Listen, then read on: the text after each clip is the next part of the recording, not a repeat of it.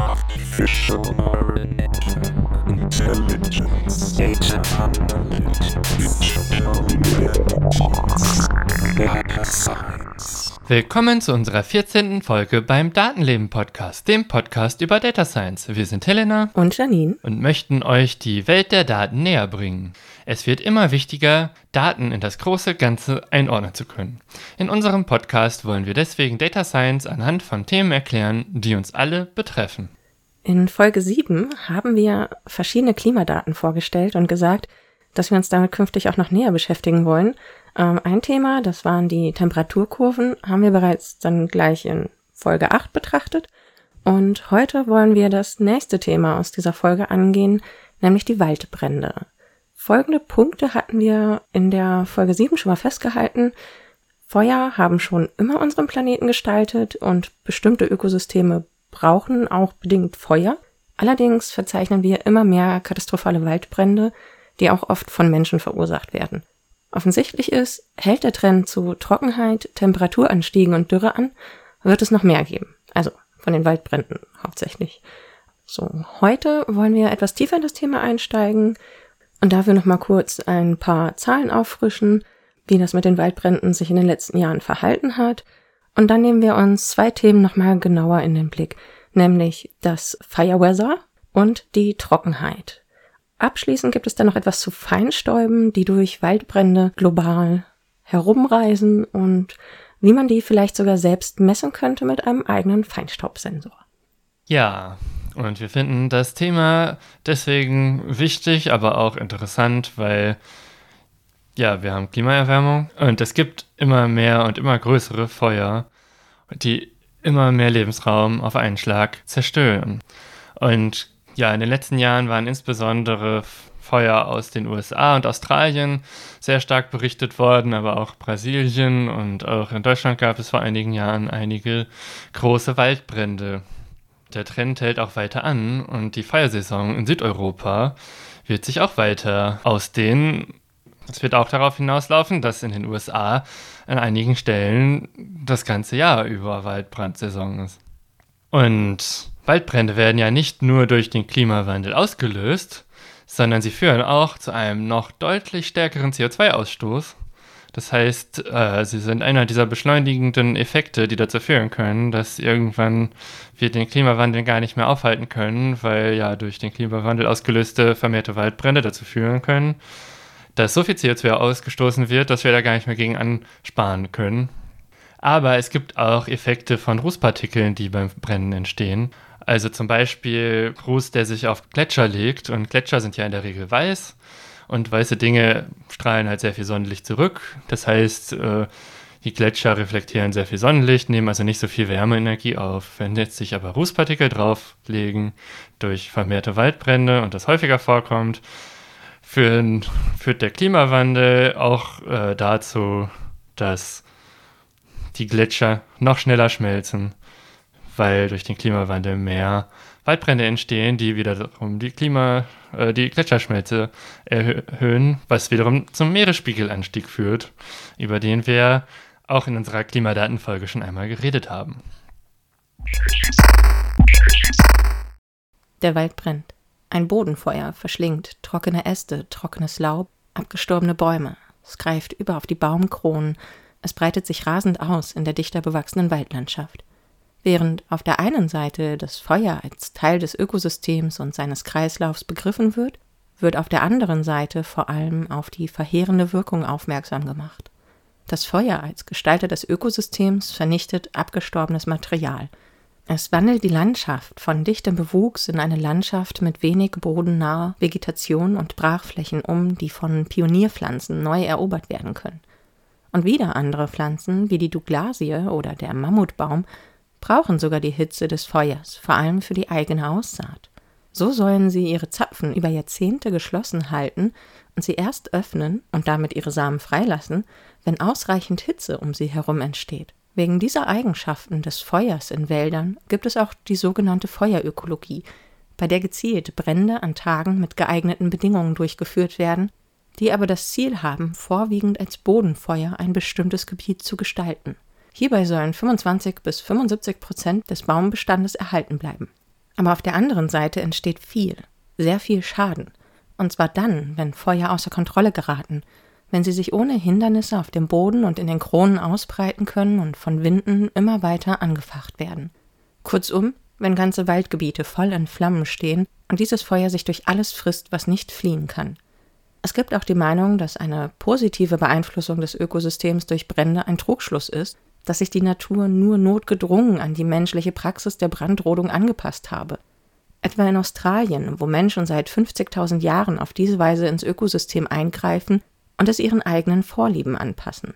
In einem natürlich gewachsenen Ökosystem haben verheerende Brände kaum eine Chance. Sie brennen und vergehen meistens als Bodenfeuer. Es ist wie so oft der Mensch, der ein Ungleichgewicht auslöst, durch Rodung und Ackerbau und nicht zuletzt durch Forstwirtschaft mit Monokulturen statt Mischwäldern, mit Nadelgehölz statt Laubbäumen. Und schließlich trägt auch das Klima seinen Teil an den sich mehrenden Katastrophenereignissen. Um genau zu sein, das durch den Menschen beeinflusste Klima, die von uns, Achtung Wortspiel, befeuerte Klimakrise. Die Trockenheit der Vegetation, das Absinken der Bodenfeuchte, das führt dazu, dass die Widerstandsfähigkeit der Natur mit den sich verändernden, extremer werdenden klimatischen Bedingungen schwindet. Es ist also nicht so einfach, wenn man sagt, die Natur braucht Feuer, hat sie schon immer gebraucht. Es ist vielmehr so, dass die Natur vor allem natürliche Prozesse braucht, um uns die Umwelt geben zu können, in der alle Pflanzen, Organismen, Tiere und Menschen leben können. Aber das notwendige Gleichgewicht gibt es aktuell nicht. Und wir sollten uns das bewusst machen und versuchen, die Prozesse zu verstehen.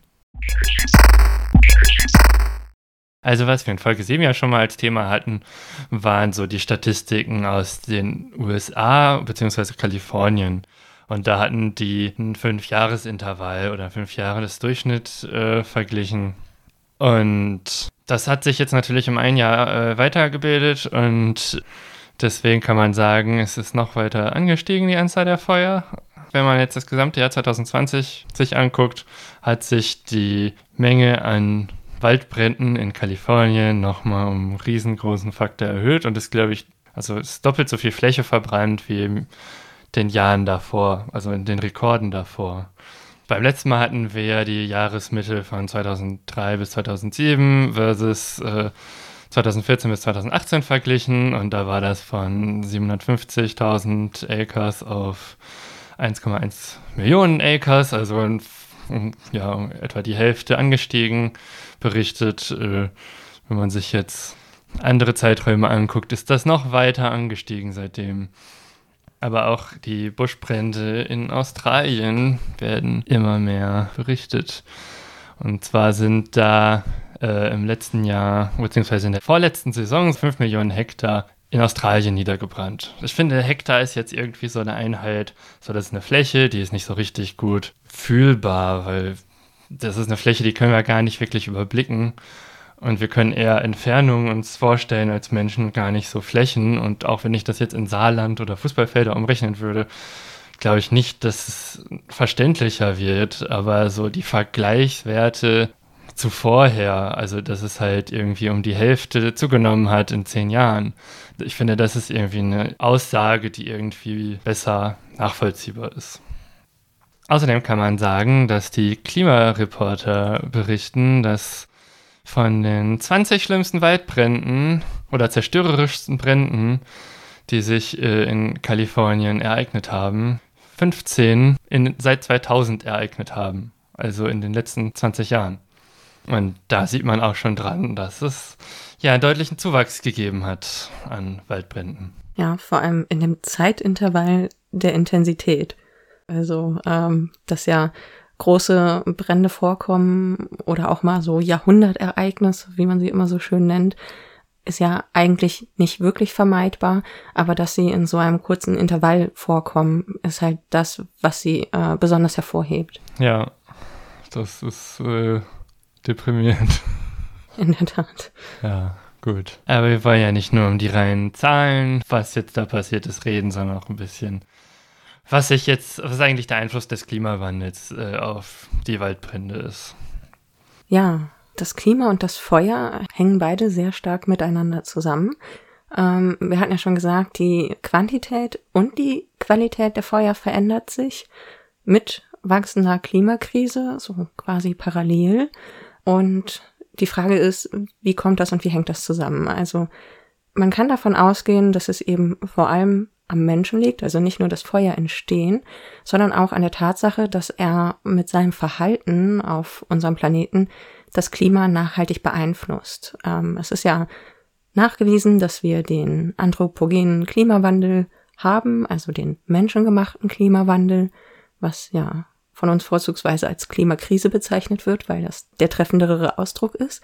Ähm, es sind steigende Temperaturen nachgewiesen, an vielen Orten bleibt der Regen aus und wir erleben viel Dürre, so dass man halt einfach davon sagen kann, dass der Mensch mit seinem Handeln das gesamte Klimasystem der Erde deformiert oder verformt und damit auch Bedingungen schafft, die immer häufiger Katastrophen auslösen und in diesem Fall halt konkret Waldbrände. Ja, in Anführungszeichen gesagt, je besser diese Bedingungen sind für die Brände, äh, desto schlimmer sind auch die Auswirkungen von ihnen, auch wenn sie versehentlich gelegt werden oder eben absichtlich bei Brandrodung. Und es gibt für Bedingungen, die für ähm, so katastrophale Waldbrandereignisse vorliegen müssen, eben auch natürlich einen eigenen Forschungsbereich. Das Ganze nennt sich eben Fire Weather. Das hatte ich ja ganz am Anfang schon mal kurz erwähnt. Also übersetzt quasi Feuerwetter. Äh, in unserem Vorgespräch hatten wir ein bisschen darüber geredet und ich glaube, das, was bei uns in Deutschland am ehesten daran kommt, ist die äh, Waldbrandstufe, die vielleicht Auskunft gibt, zumindest was ähm, den Bestand angeht. Aber es geht eben nicht nur um Trockenheit beim Fireweather. Es geht grundsätzlich um Witterungsverhältnisse, die uns die Auskunft darüber geben, wie wahrscheinlich Waldbrände sind. Also genauso wie es halt im Wetterbericht eine gewisse Sonnenscheindauer gibt, die erwartet ist, oder eine Regenwahrscheinlichkeit oder eben in den USA die Tornadowahrscheinlichkeit in der Tornadosaison, können auch Aussagen darüber getroffen werden, welche Ausgangsbedingungen für das Auftreten von Bränden wann auftreten und es können entsprechende Warnungen rausgegeben werden. In den USA wird das zum Beispiel vom Nationalen Wetterdienst übernommen. Ja, Fireweather, wie das auf Englisch heißt, würde übersetzt ja einfach Feuerwetter heißen, was eigentlich ein ganz schönes Wort ist, was ich im Deutschen aber noch nie gehört habe. Und im Grunde genommen spricht man von Fireweather oder Feuerwetter, wenn einfach die Feuerwahrscheinlichkeit hoch ist. Und also das ist eine Wetterbedingung, die einfach Brände deutlich begünstigen. Und Feuerwetter hat verschiedene Parameter, die einfließen. Also es sind halt die Feuchte bzw. die Trockenheit, aber auch der Wind. Es gibt immer mehr Beweise dafür, also nicht nur irgendwie Korrelationen, sondern auch deutliche Beweise dafür, dass es wirklich auch am Klimawandel liegt, dass die Häufigkeit von Fire Weather deutlich erhöht wird. Das liegt an einer Kombination aus sowohl höheren Temperaturen, also ja, wenn die Temperatur höher ist, dann kommt einem das vielleicht eher so vor, als würde man als Mensch verbrennen. Das ist jetzt noch nicht unbedingt für Holz so, aber höhere Temperaturen können auch, äh, treten dann in Kombination mit geringerer Luftfeuchtigkeit auf. Äh, es regnet weniger oder punktueller, das heißt, man, also vielleicht mag es in Summe genauso viel regnen wie vorher, aber in einem viel kleineren Zeitraum. Und weil die Extremwetter zunehmen, nehmen auch die Dürren zu, aber auch Winde. Und starke Winde, die zugenommen haben durch Klimawandel, sind deswegen relevant für Feuer, weil sie die Feuerausbreitungsgeschwindigkeit beeinflussen. Wenn irgendwo kein Wind ist, dann kommt vielleicht auch weniger Sauerstoff nach. Das kennt man ja vom Pusten. Wenn das Feuer nicht mehr brennt, pustet man halt rein und dann brennt es wieder. Und das gilt natürlich für Waldbrände genauso wie beim Lagerfeuer. Und ja, Feuerwetter ist eigentlich ein schönes Wort, aber wo ich Lagerfeuer anspreche, eigentlich klingt Feuerwetter für mich so, als wäre es das perfekte Wetter, um Lagerfeuer zu machen. aber dabei ist ja das Gegenteil der Fall. Deswegen äh, heißt es für uns wahrscheinlich ein bisschen anders. Ja, Feuerwahrscheinlichkeit, Waldbrandgefahrenindex. Ähm, genau. halt so schöne deutsche Wörter. Genau. Und weil es dann bestimmte Jahreszeiten oder Zeiträume gibt, in denen halt sehr viele Tage mit Feuerwetter hintereinander auftreten, spricht man im Englischen dann auch von Fire Season. Und ähm, was die Fire Season 2021 angeht, ähm, schrieb zum Beispiel, das hatte ich im Zuge der Recherche auf Twitter gefunden, das Fire Weather Research Laboratory der San Jose State University mit Blick auf äh, die Region, glaube ich, Blackberry Hill. Fire Season 2021 is looking grim. Ähm, die geben jetzt schon quasi den Hinweis raus, dass die kommende Feuersaison durchaus eine gefährliche werden kann. Also im Wesentlichen ist die Aussage, dass die Vegetation zu diesem Zeitpunkt des Jahres bereits auf einem äh, Rekordtief ist, was quasi ihre Feuchtigkeit angeht. Also der Fuel Moisture Content ist auf einem Record Low, so niedrig wie sonst nicht zu dieser Jahreszeit. Also sehr trocken. Genau, sehr trocken, ja. Genau, und wir haben jetzt über bestimmte Weltregionen sehr viel geredet. Es gibt aber, und die findet ihr auch in den Show Notes, eine Karte, die sagt, wie lang diese Fire Weather Season, ja, wie sich die Länge verändert hat. Und zwar geht die Karte von 79 bis 2019, also über 40 Jahre. Und in diesen 40 Jahren hat sich die Länge dieser Fire Weather Season je nach Ort unterschiedlich verändert, weil Klimakatastrophe heißt nicht, dass es an jedem Ort irgendwie den gleichen Effekt gibt, sondern es ist doch auf bestimmte Regionen, die bestimmte Effekte besonders stark abbekommen. Und jetzt, wir haben ja gerade sehr viel über Kalifornien geredet, das sieht man auch an dieser Karte sehr gut, dass die Fire Season um 20 äh, bis weit über 40 Tage zugenommen hat, die Länge. Das gleiche gilt auch für Brasilien und was jetzt irgendwie weniger in den Nachrichten ist, äh, ja, über den Osten von Afrika und worüber wir ja auch geredet haben, so Australien oder auch äh, Südwesteuropa oder generell Südeuropa, wo es auch zwischen 20 bis über 40 Tage zugenommen hat. Aber wenn man sich diese Karte anschaut, sieht man auch, es gibt auch Weltregionen, wo die Fire Weather Season, also die Länge abgenommen hat. Und das sind insbesondere um Indien herum und Myanmar. Da ist es bis zu 20, 25 Tage kürzer geworden. Daran sieht man jetzt sehr gut, nur weil das meistens stärker wird durch den Klimawandel, heißt es nicht, dass überall die Waldbrandgefahr steigt. Ja, aber warum steigt sie denn ausgerechnet da nicht? Ja, äh, das hatte ich mich auch gefragt. Und deswegen habe ich mal nachgeguckt. Also ähm, was mir als erstes eingefallen war, waren einfach so Berichte aus den letzten Jahren, die man ja auch öfter mal in den Nachrichten mitbekommen hat über ähm, die Monsunzeit, dass auch Überschwemmungen, die durch den Monsun entstehen, durch die starken Regenfälle des Monsuns, dass die immer stärker werden. Und das betrifft natürlich genauso diesen, diesen Bereich um Indien herum, äh, wie er da auf dieser Fire Weather Season Karte abgebildet ist. Dann habe ich kurz recherchiert und was ich gefunden habe, ist, dass sich vor allem im 20. Jahrhundert in einigen Monsunregionen die Zeiten und die Auswirkungen des Monsuns verändert haben, vor allem in der Nordhalbkugel, zu der auch Indien zählt. Und ja, da könnte natürlich jetzt ein gewisser Zusammenhang bestehen. Der Monsun unterliegt wie vieles andere auch, was das Klima angeht, äh, gewissen natürlichen Schwankungen. Also es gibt stärkere Monsunphasen oder weniger intensive. Und bei der aktuellen Zunahme der Intensität von Monsunereignissen geht man davon aus, dass es durch die stärker erhitzte Atmosphäre kommt, die ähm, sich eben durch mehr CO2 aufheizt.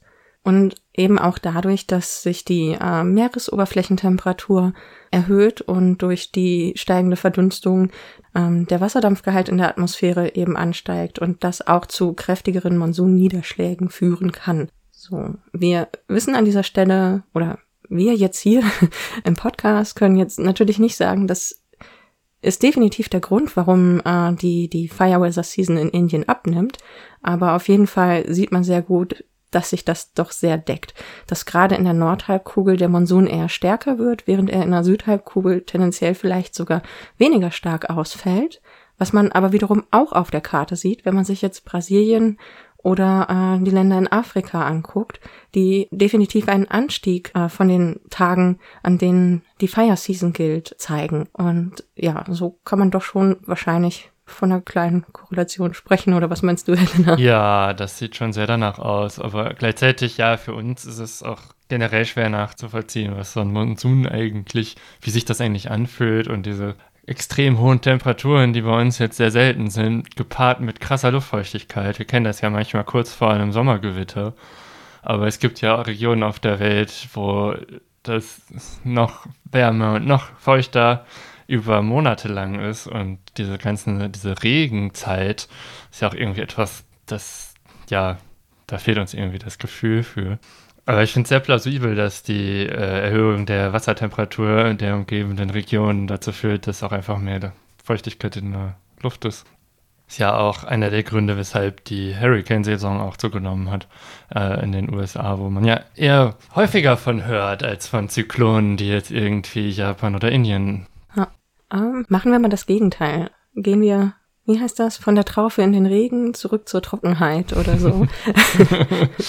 ähm, in den ganzen Parametern, die das Fireweather ausmachen, scheint nämlich ein Wert ganz besonders kritisch hervor. Das hatten wir jetzt schon öfter genannt, die Trockenheit in den Böden und in der Vegetation.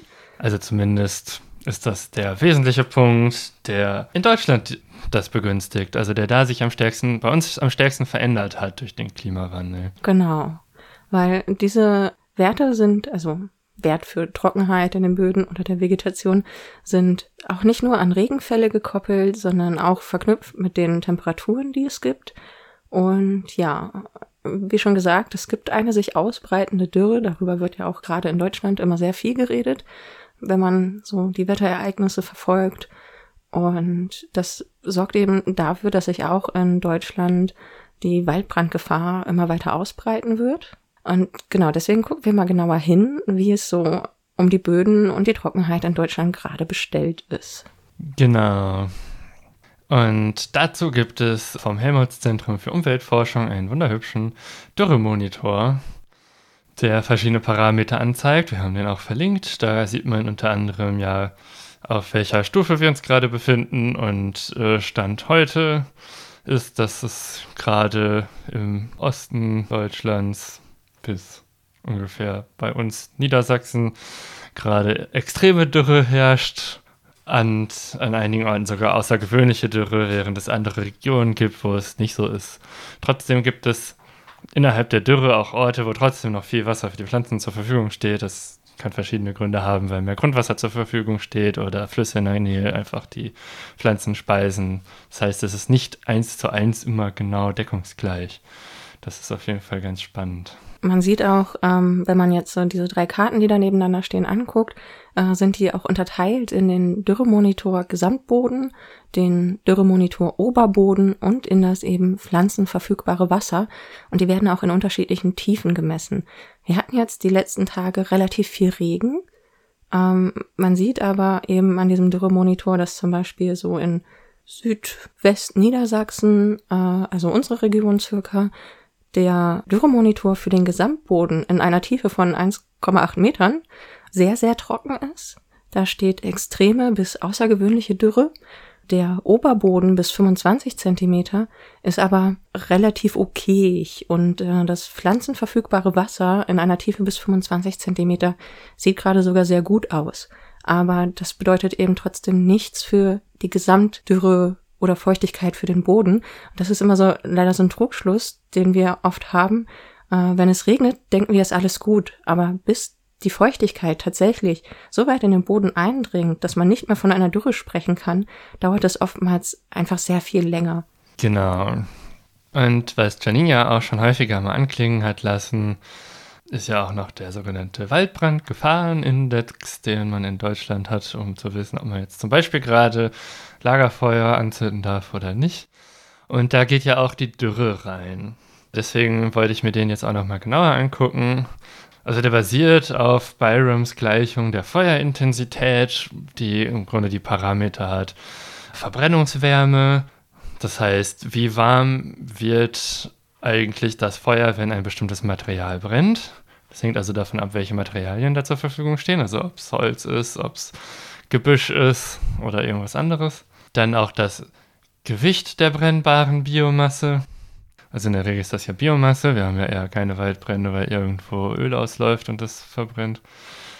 Und dann kommt noch die Laufgeschwindigkeit des Bodenfeuers mit rein. Und sowas wie Verbrennungswärme und Gewicht brennbarer Biomasse, das ist ja erstmal unabhängig davon, wie gerade die Trockenheit oder Feuchtigkeit ist, sondern es hängt davon ab, wie viel Bewuchs generell da ist. Aber die Laufgeschwindigkeit des Bodenfeuers, da kommen wiederum ganz viele verschiedene Parameter rein. Und zwar der Wind, beziehungsweise gibt es auch einen Begriff der Streufeuchte, die damit reinspielt. Und die Bodenfeuchte spielt damit rein, also aka Trockenheit im Umkehrschluss. Und was auch noch spannend ist, ist, dass die Blattfläche mit reinspielt. Das heißt, es gibt tatsächlich aufgrund des Bewuchses einen Unterschied zwischen den Jahreszeiten. Du meinst jetzt vor allem, weil es Zeiten gibt, wo es gar keine Blätter gibt und Zeiten, wo es eben Blätter gibt. Oder ist da auch mit drin, falls du das weißt, ähm, wie, wie alt die Blätter sind? Also ich meine, ich sag mal, im, im Sommer, wenn die Blätter noch sehr, sehr jung und frisch sind oder im Frühjahr, brennen die dann nicht wahrscheinlich auch anders als im Herbst? Oder macht das keinen Unterschied? Das kann ich jetzt gerade nicht sagen, aber also die Laufgeschwindigkeit des Bodenfeuers, da würde ich jetzt mal sagen, wenn mehr Blätter auf dem Boden liegen, äh, gibt es auch mehr Blattfläche äh, und dann brennt es da vielleicht mehr, als wenn die schon alle wieder zur Hälfte zersetzt sind. Ah. Genau, aber was da noch mit reinspielt, sind Parameter, beziehungsweise wir hatten ja in der letzten Folge bei der Datenvisualisierung davon geredet, dass es ja Modelle gibt, wo ganz viele Daten reinfallen und man dann zum Beispiel über Visualisierung prüft, ob das Sinn macht. Gut, die Visualisierung haben wir jetzt nicht, aber diese Feuerintensitätsgleichung, die ist ein Modell.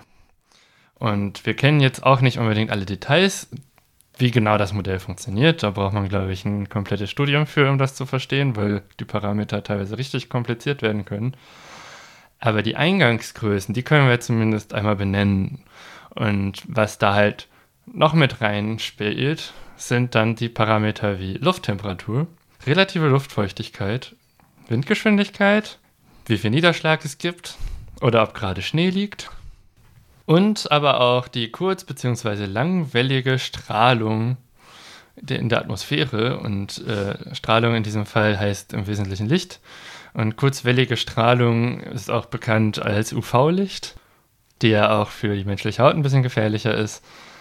Und ja, daraus berechnet wird dann irgendwie so ein Waldbrandgefahrenindex von den Stufen 1 bis 5.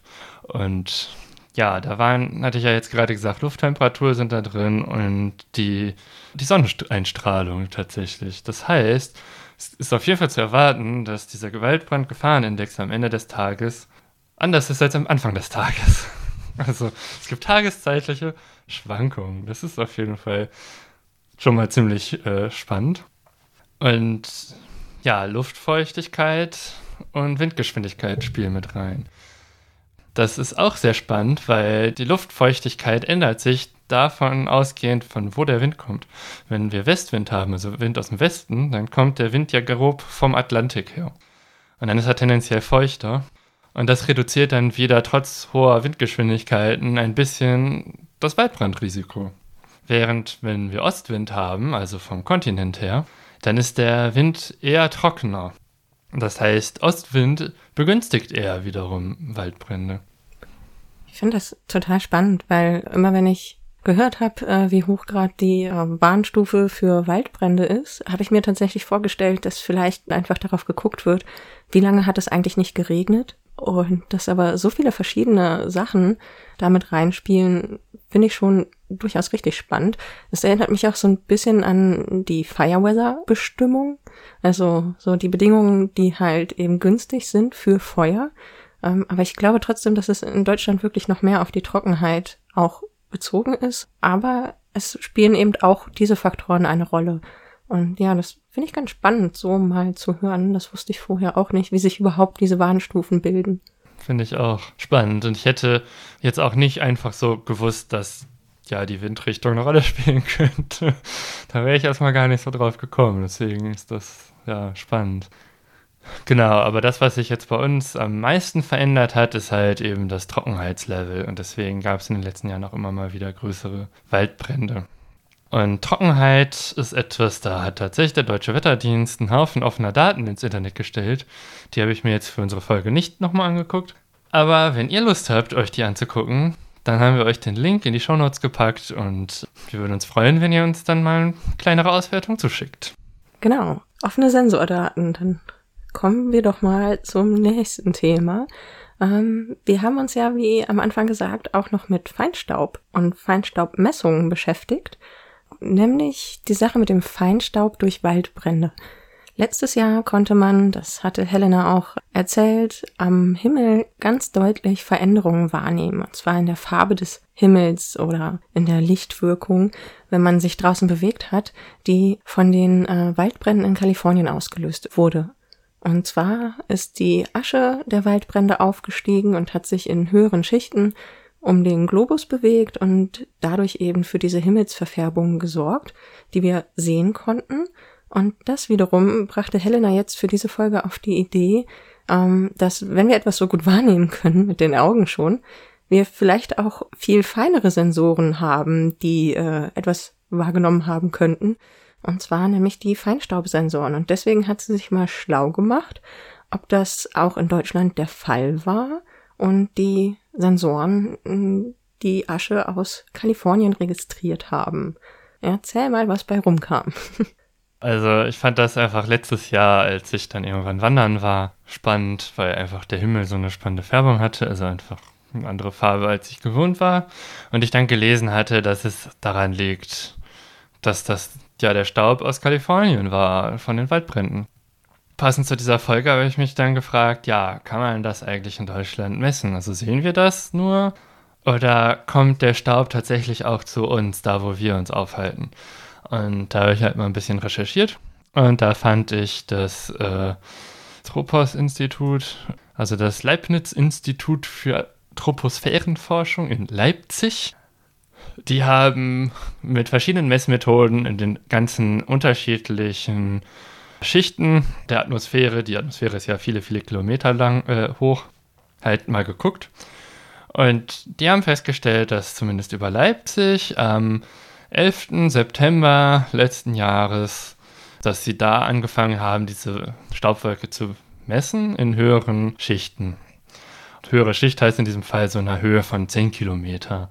Und die ist dann bis zum 14. September messbar gewesen, diese Staubschicht, äh, die halt laut denen auf jeden Fall auch aus Kalifornien von Waldbränden gekommen ist. Und die ist bis zum 14. September messbar gewesen. Und im Laufe dieser Zeit abgesunken von den 10 Kilometern, wo sie die am Anfang gemessen haben, bis zu einer Höhe von 4 Kilometern. Und dann habe ich mich äh, gefragt, ja, gut, das ist jetzt erstmal weit oben hat das denn auch einen Einfluss auf Bodenhöhe, also da, wo wir den Staub vielleicht einnehmen könnten? Da weiß ich, dass Freunde von mir so Feinstaubsensoren haben, die man sich einfach zu Hause hinstellen kann, beziehungsweise die man sich selber bauen kann. Und da habe ich dann gedacht, okay, vielleicht äh, laden Leute die ja einfach an allen möglichen Orten irgendwo ins Internet hoch.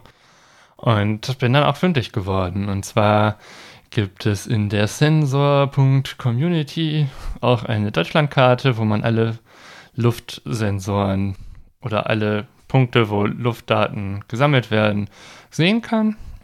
Und die bieten tatsächlich auch diese Daten zum Download an. Dann habe ich mir diese Daten einfach mal runtergeladen. Das war eine schöne CSV-Datei. Wir haben ja schon mal über CSV-Dateien geredet. Von 20 Gigabyte Größe. Oh, allein für den September letzten Jahres.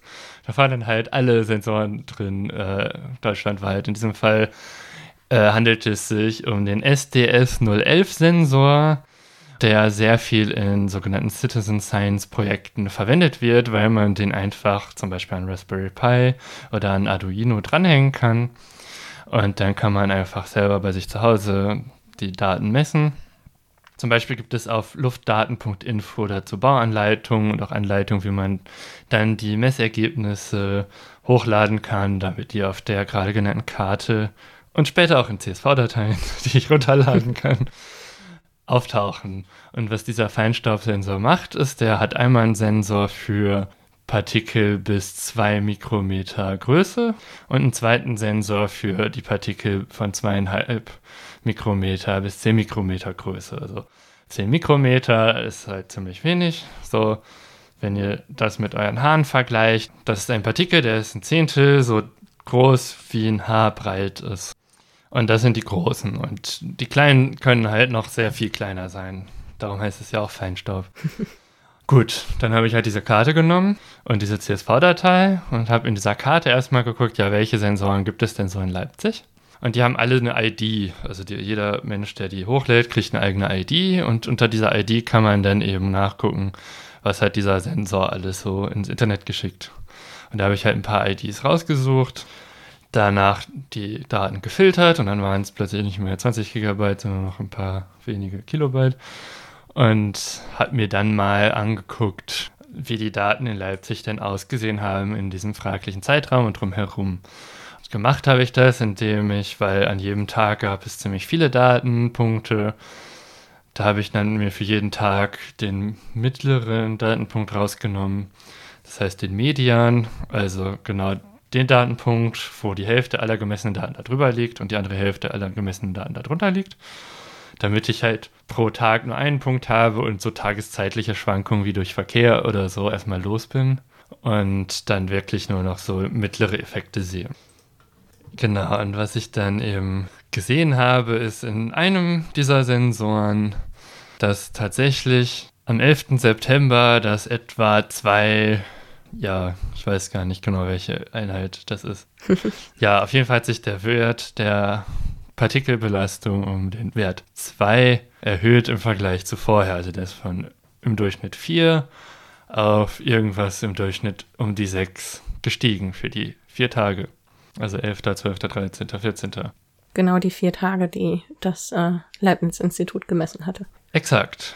Gut, aber das ist erstmal ja nur ein Datenpunkt. Ja. Das ist ja erstmal irgendwie so, ja, kann ja auch Zufall sein. also habe ich mir einen weiteren Sensor rausgesucht. Dieser Sensor sah dann so ähnlich aus, ist dann halt auch etwa von im Durchschnitt um die 4 auf um die im Durchschnitt 6 hochgegangen, wobei der irgendwie am 15. nochmal einen Peak hatte auf 8, keine Ahnung. Und danach ist er wieder stark abgefallen, bevor es dann irgendwann Ende der Woche wieder ganz viel Feinstaub gab, aus Gründen, die ich jetzt überhaupt nicht beurteilen kann. Aber auch das ist mir noch nicht genug gewesen, deswegen habe ich mir nochmal einen anderen Sensor angeguckt, aus einer ganz anderen Stelle dieser Stadt. Was dabei herumgekommen ist, ist, dass die ja, Werte diesmal anders aussahen. Und zwar waren die nicht irgendwo bei 4, sondern standardmäßig waren die so bei 18. Oh, das ist deutlich höher. Das heißt, es scheint eine deutlich feinstaubbelastetere Region zu sein. Unter der anderen, das sind natürlich alle ungefähr gleich messen, wissen wir natürlich nicht, weil wir nicht exakt wissen, wie die aufgestellt sind, wie sehr das Dinge beeinflusst.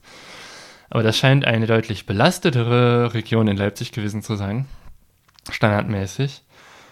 Und auch da habe ich gesehen, dass für diese vier Tage sich der Wert erhöht hat. Und zwar von dem Durchschnitt 18 auf dem Durchschnitt 20. Also auch um zwei. Hm. Und das klingt schon mal so, als könnte die Ursache für all diese Sachen gleich sein. Deswegen nehme ich jetzt einfach mal an, dass es sich tatsächlich um Feinstaub aus Kalifornien handelt, den diese Sensoren gemessen haben.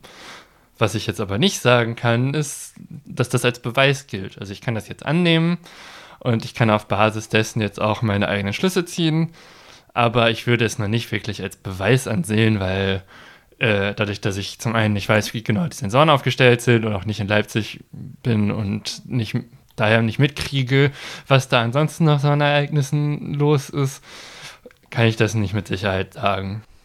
Auf jeden Fall sehr spannend, wenn man sich das alles mal so anguckt. Ähm, ja. ja. Und weil es so spannend ist, ähm, haben wir uns auch überlegt, wir möchten noch mal eine ganze Folge zu Feinstaub machen, beziehungsweise zu Feinstaubsensoren. Und da dachten wir uns, es wäre doch eigentlich ziemlich toll, wenn wir das mit euch zusammen machen können. Also, falls jemand zuhört, der selbst zu Hause schon Feinstaubsensoren hat oder äh, Lust hätte, Feinstaubsensoren zusammenzubauen und zu betreiben und mit den Daten ein bisschen rumzuspielen, ähm, dann laden wir euch herzlich ein, das mit uns zusammen zu machen, so quasi parallel, und uns dann eure Daten zu spenden, damit wir mal ähm, ja so einen Vergleich machen können. Also zum einen möchten wir unsere Daten untereinander vergleichen. Wir sitzen an zwei äh, gegenüberliegenden Enden der Stadt mit auch unterschiedlichen Bedingungen, würde ich mal behaupten. Ich habe um die Ecke einen relativ großen Park äh, und bin näher an einem Moor-Feuchtgebiet dran. Und ähm, genau, das macht schon mal was ganz anderes als bei Helena in der Umgebung. Da kommt zwar auch Park, aber auch gleich Autobahn, ja. in, gar nicht allzu weit weg. Und das wollen wir einfach stadtintern mal so vergleichen, weil wir hier auch die Bedingungen uns angucken können. Aber mit nur zwei Datensätzen dachten wir uns, wirkt das vielleicht auch so ein bisschen mickrig. Und dann würden wir uns freuen, wenn ihr uns Daten spendet. Genau, und uns mithelft, eine spannende Folge zusammenzubringen, wo man einfach mal Sachen selber ausprobieren kann und die Beobachtungen aus dem Alltag damit einfließen lassen kann. Und genau. Ähm, es wird demnächst dazu einen Blogpost geben, wo wir die Rahmenbedingungen ein bisschen erklären. Es geht dann darum, also welche welchen Feinstaubsensor nehmen wir, äh, den, den Helena schon genannt hatte, den STS 011. Und ja, dann würden wir uns um Beteiligung freuen und der Zeitraum wird da dann auch stehen. Könnte spaßig werden, finde ich. Genau. Ja, der Zeitraum wird vermutlich ein bisschen länger sein, weil ich möchte insbesondere ein Feinstaub-Event drin haben in diesem Zeitraum mit dem Namen Silvester. Ja, das macht äh, am meisten Spaß. Oder auch nicht. Ja. ja, genau. Ist auf jeden Fall äh, sehr oft der größte Peak, dass dann irgendwie um 0 Uhr die Zahlen besonders hochgehen. Das habe ich auf jeden Fall auch schon mal bei Leuten gesehen und das fände ich auch spannend. Das wäre dann so ein Ereignis, was man dann ja insgesamt vergleichen kann zwischen allen, aber eben auch andere Ereignisse. Also es kann ja sein, dass ihr lokal in der Nähe Waldbrände habt und uns dann sagen könnt, hier dann und dann ist da ein Moor abgefackelt und wir haben das gemessen. So, das sind ja so Faktoren, die wissen wir im Zweifel nicht, wenn wir da nicht in der Nähe wohnen, weil wir ja gar nicht wissen, wie weit alles voneinander entfernt ist, geschweige denn, wo der Wind sich hingedreht hat, ob man das überhaupt sieht. Deswegen finden wir es auch cool, wenn ihr dann solche Sachen dazu schreibt, wenn ihr uns die Daten gebt. Aber ja, der Rest wird dann auch noch, was wir so wissen wollen, in diesem Blogpost drin sein. Genau. Ja, dann würde ich sagen, kommen wir mal zum Fazit, wa? Ja, also ich habe in dieser Folge einiges gelernt. Ich kannte so das Konzept des Fireweathers noch gar nicht und wusste jetzt auch gar nicht, dass die Windrichtung eine Rolle spielt bei der Frage, wie sehr da die Feuerwahrscheinlichkeit beeinflusst wird. Also, was ich vor allem auch spannend fand, war ja dieses Fireweather-Konzept. Ähm, war mir vorher auch nicht so bewusst. Im Nachhinein ist es total logisch. Also, wie gesagt, es gibt ja auch äh, Tornado-Warnungen, die basieren ja auch darauf, auch wenn die viel, viel weniger Vorlaufzeit haben, weil es viel schwieriger abzuschätzen ist. Aber die basieren ja auch auf den äh, verschiedenen Werten, Umgebungsdaten. Und ja, Fireweather ist jetzt ein Ding. Ich bin mal gespannt. Also eigentlich würde ich mir wünschen, es nicht so wirklich zu erleben. Aber ähm, ich bin gespannt, was es vielleicht noch für äh, Weather gibt, was später irgendwie aus den Bedingungen beobachtet werden kann und was da noch so alles auftaucht im Zuge der Veränderungen unseres Klimasystems. Das, ja, spannend und erschreckend gleichzeitig immer ein bisschen. Ja, das stimmt. Auf jeden Fall finde ich es wichtig, sich mit den Waldbränden zu befassen, weil sie sind zumindest für uns in Deutschland eher noch zum Glück ein geringeres Phänomen, aber wir werden sehr viel damit konfrontiert und ja, wie wir auch dargestellt haben, es hat eben doch auch einen Einfluss auf uns, egal wo die Welt brennt. Ja. Wenn es brennt, dann verändert sich die Welt. Und sie verändert sich nicht nur lokal, sondern es hat auch eben auf das Klima, das heißt auf das globale System Auswirkungen. Und das ist etwas, was wir auch politisch irgendwo im Blick haben müssen, wie man damit umgeht, wenn es jetzt zum Beispiel auch um die Brände in Brasilien geht. Ja, zum Beispiel, dass wir weniger Fleisch aus Brasilien importieren oder so. Ja. Oder Güter, die generell in brandgerodeten Gebieten angebaut werden. Ist ja auch immer so eine Sache. apropos politische Auswirkungen. In diesem Jahr gibt es ja eine Bundestagswahl. Und deswegen wollen wir uns in der nächsten Folge mit dem Thema Wahlumfragen beschäftigen. Und zwar soll es erstmal darum gehen, wie eigentlich diese Umfragen erhoben werden, durchgeführt werden und die Zahlen zustande kommen, die wir tatsächlich sehen. Wir hatten ja in der letzten Folge auch schon mal angesprochen, dass es sich dabei um Modelle handelt, die man sieht und nicht einfach nur um Rohdaten, die in Prozentzahlen umgerechnet wurden. Da wollen wir genauer drauf eingehen. Und anschließend natürlich auch darauf, wie sich durch Umfragen eigentlich der Rest so drumherum beeinflusst. Ja, aber das sehen wir dann in der nächsten Folge. Und ich hoffe, da sind wir noch früh genug vor der Bundestagswahl mit dran, dass wir schauen können, ob wir uns selber dann von diesen Wahlumfragen beeinflussen lassen. Die nächste Folge soll am 19. Juni erscheinen. Ihr wisst, was jetzt kommt. Wenn ihr uns weiter hören möchtet, äh, folgt uns auf Twitter unter Datenleben. Da geben wir auch immer so ein paar Infos am Rande noch bekannt oder besucht unsere Webseite www.datenleben.de. Da wird dann natürlich auch der Blogpost auftauchen, äh, wenn es um die Feinstaubsensoren geht, wo wir uns wirklich freuen würden, wenn ihr mitmacht und äh, uns ein paar Daten zur Verfügung stellt. Genau. Hinterlasst uns gerne Feedback. Darüber würden wir uns freuen. Und wenn ihr den Podcast unterstützen möchtet, dann teilt uns gerne, empfehlt uns Freunden, retweetet uns auf Twitter oder wie auch immer. Ähm, und falls ihr Fragen habt, die euch interessieren oder Themen, auf die wir eingehen könnten, dann schreibt uns auch das. Ja, und dann bleibt mir nur noch, euch für eure Aufmerksamkeit zu bedanken. Bis zum nächsten Mal. Bis dann. Tschüss. Ciao.